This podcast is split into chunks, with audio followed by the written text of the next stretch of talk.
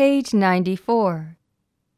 There is a good story about the use the great Italian scientist Galileo once made of his knowledge of the pulse rate.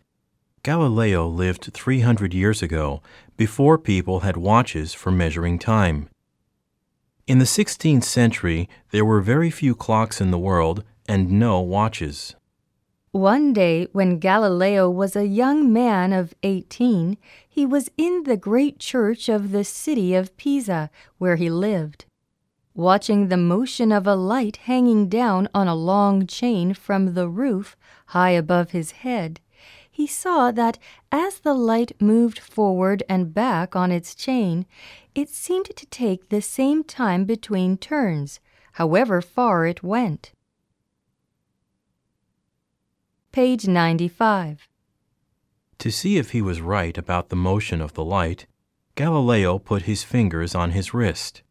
He timed the motion of the light as it went forward and back on its chain, measuring it by his pulse rate.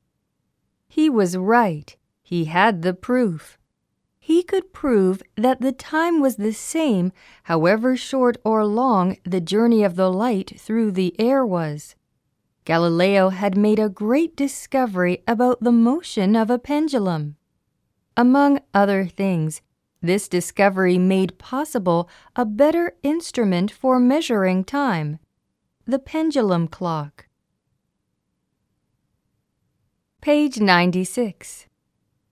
Measuring how fast something is moving gives us the rate of motion. This plane has gone 300 miles in half an hour. Its rate was 600 miles per hour. This man has walked two miles in half an hour. He was walking at a rate of four miles an hour. Now he is standing. He is not moving.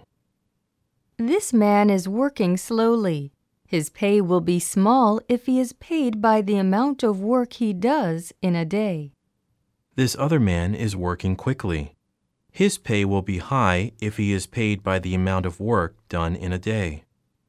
The two commonest ways of paying a worker are by the hour and by the amount of work done. Piecework is work paid by the amount done. For different sorts of work, rates of pay may be different.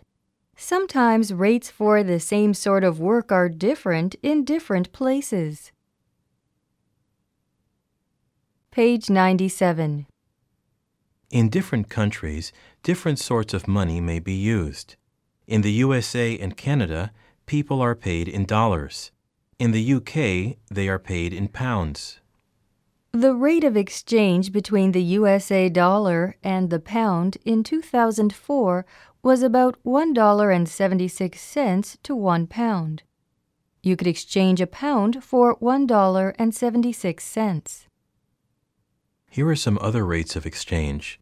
They are for the business week, August 16th through August 20th, 2004. Canada, $1.30. USA, $1. India, rupees.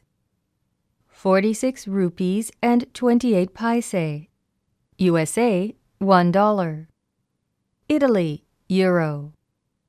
0.8293 euro. USA, $1. A table of exchange rates is printed in the newspaper. Page 98. When we move about from one country to another, we sometimes have to change our money. We sometimes have to change our watches, and sometimes we change both.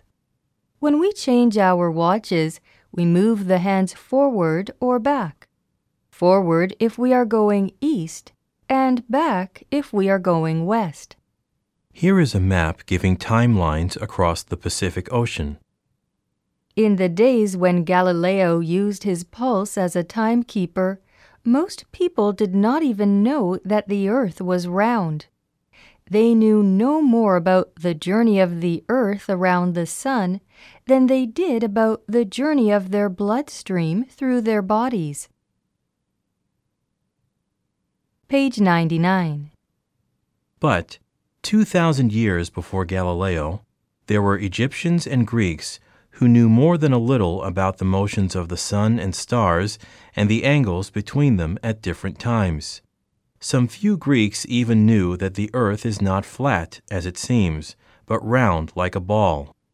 One of them even said that it was about 25,000 miles round, which it is, and that the earth moved round the sun while turning on itself. Page 100. But for another 2,000 years, most people went on thinking that the earth was flat like a large plate, with the sun and stars journeying round it. How is the idea that the earth is not flat but round like a ball proved true in the end? Sailing men went out in their ships to find a way by water from Europe to India and China. Though some ships from the north of Europe had sailed west to parts of America in the 10th century, most of Europe had no knowledge of the land across the Atlantic. Men like Marco Polo had gone east to India and China, much of the way by land, long before Columbus in 1492, when sailing west with the idea that he could get round to the Far East by water. Page 101. Christopher Columbus has gone down in history as the man who discovered America. He was looking for a way of getting to the east by sailing west. It was hard for him to get help for this journey. He was laughed at by most people when he said he could go this way to India because the earth was round. This is the sort of ship Columbus sailed in. He made use of a half hour sand glass for measuring time at sea. Through all the long months, the glasses on Columbus's three ships had to be turned every half hour as the sand ran out. Page 102. People living in America were named Indians by Columbus because he thought he had got to India when he discovered America. He went back to Spain without knowing that he had found a new continent. He knew nothing of the life that had been going on in North and South America for thousands of years, or of the two great peoples, the Aztecs and the Incas, who had been living there, the one in Mexico, the other in Peru, for centuries. It is now thought that in 1500 the population of the Americas was about 30 million, and that the first of these Indians had come from Asia themselves.